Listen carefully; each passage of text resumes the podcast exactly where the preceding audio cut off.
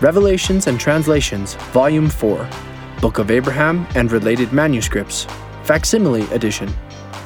Edited by Robin Scott Jensen and Brian M. Hauglid. Part of the Joseph Smith Papers series, published by the Church Historians Press in 2018. A book review by Thomas A. Wayment. Volume 4 of the Revelations and Translation series presents for the first time a transcription and complete photographic reproduction of the Church of Jesus Christ of Latter day Saints holdings of all the manuscripts, grammars, lexical aids, and other resources that were produced in the process of creating the Book of Abraham the series has already published full editions of Joseph Smith's earliest extant manuscript revelations, many of which form the basis of the Doctrine and Covenants, Volume 1. The revelations that were published during Joseph Smith's lifetime, Volume 2, and the full printer's manuscript of the Book of Mormon, Volume 3, Parts 1 through 2 this fourth volume in the series completes the publication of almost all the early manuscripts connected to Latter day Saint canonical scripture, with the exceptions of the original manuscript of the Book of Mormon and the Joseph Smith translation of the Bible. The Joseph Smith Papers Project is currently working on producing a volume for the former, and as for the latter, an excellent and thorough transcription, along with a few color images, has already been published. Among other helpful aids, the front matter of Revelations Volume 4 includes an introduction that is insightful and succinct, while avoiding many of the polemical stances that have come to characterize Book of Abraham research. Following the practice of the earlier volumes in the series, the majority of the book comprises images and transcriptions of original documents, except in the case of the Egyptian papyri, which have been photographed but not transcribed for the reader. The main body of the book begins with images of the surviving papyri that were purchased by Joseph Smith and other church leaders, and that Smith used for his inspired translation of the Book of Abraham. These are followed by photographs of the notebooks of characters that Joseph Smith and others copied from the papyri, and images of the alphabet and grammar materials that Smith and his scribes developed to try to understand Egyptian language and writing. Finally, the book reproduces images and transcripts of the various early manuscript copies of the Book of Abraham text that were created in preparation for its publication. The book ends with the printing plates used for publishing the Book of Abraham in the early church newspaper, Times and Seasons. An appendix is included that features a brief chronology for the Abraham Project, which began in 1835 and reached completion in 1842, thus affirming that work continued on the Abraham Project post 1835.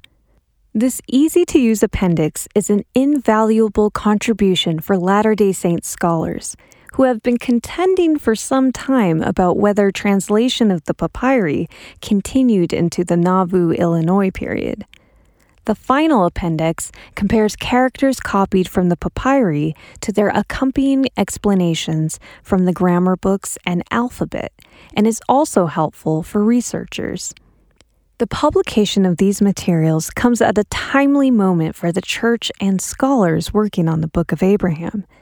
The internal dynamics that are obvious in the church's Gospel Topics essay on the Book of Abraham are less so in this publication. The essay includes the claims that some translations were not based on any known physical records, and that Latter day Saint and other Egyptologists agree that the characters on the fragments do not match the translation given in the Book of Abraham. But it offers no cogent explanation of how this could occur. The publication of the grammar and alphabet materials, alongside the text of the Book of Abraham, however, represents a process by which Smith explored an unfamiliar language and sought to interpret it even though the language remained unknown to him. For decades, the grammar and alphabet have remained largely on the sidelines, as unwanted byproducts that were potentially produced by scribes who worked on their own.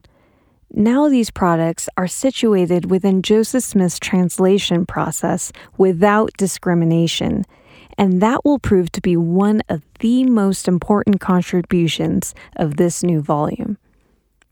A careful study of the grammar materials produces some fascinating lines of inquiry that make this a potential treasure trove for new research. The text of the grammar is loaded with information that begs further research and my own initial perusal quickly focused on the exploratory language of priesthood that was used in the grammar and alphabet books, the softening of the racial claims of the Joseph Smith translation regarding Ham, the concept of a church that existed in Abraham's day, the gendering of priesthood, and the way men and women are described, the clear reliance upon language from Genesis 1 through 2 and the subtle interpretation of biblical stories. These topics and others will keep scholars employed for years.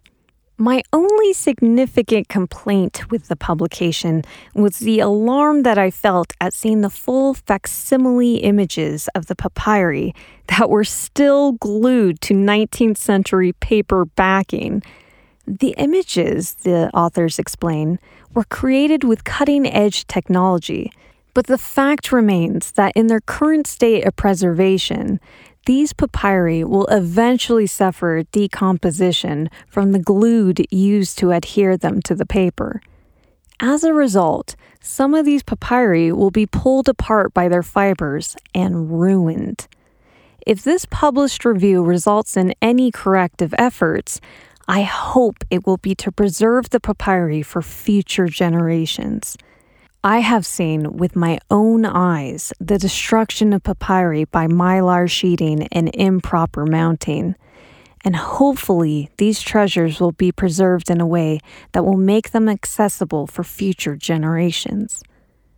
With the publication of this volume, we have, for the first time, access to the full range of manuscripts, copies, grammars, and alphabet documents used in the production of a text that would later be canonized. The volume presents the original artifacts, the papyri, the deliberative byproducts, the alphabet and grammar, and a variety of early copies that document the process of creating a publishable text all the while offering rich footnotes that contain contemporary documentary evidence. The scholarship that went into the production of this volume achieves the highest standards the discipline can aspire to, something we have come to expect from the Joseph Smith Papers team. The scholarship drawn upon in this volume engages all perspectives, and the works of Robert Ritner John Gee, and others are quoted and referenced throughout the work. An excellent bibliography is included at the end. This book is the high water mark in Book of Abraham studies. I must acknowledge that I was prepared to be let down by this volume, mostly because of the rather fractious debates that exist in Book of Abraham research. I was pleasantly surprised to see that the authors found a way to acknowledge the entire academic community that has previously worked on this important text. The book is already quite long and was probably expensive to produce with its beautiful color plates, but it would have been helpful to provide readers with a postscript on the 1851 edition and Franklin D. Richards' later edition of the Book of Abraham as well as information on the later canonization process that took place after Brigham Young's death, although those two matters may be perceived as stepping beyond the goals of the editor's original project. But since Franklin D. Richards, James E. Talmage, and others continued to shape the text, they represent important contributions to the canonized version. In the end, this is an excellent volume that will both create conversations and inform existing academic positions. About the reviewer Thomas A. Wayment is professor of classics in the College of Humanities at Brigham Young University. He works on the Joseph Smith translation of the New Testament and specializes in early Christian documents. He previously served as the director of the Religious Studies Center at BYU from 2013 to 2018. He received his BA in Classics from the University of California, Riverside, and his MA and PhD in New Testament Studies from the Claremont Graduate University.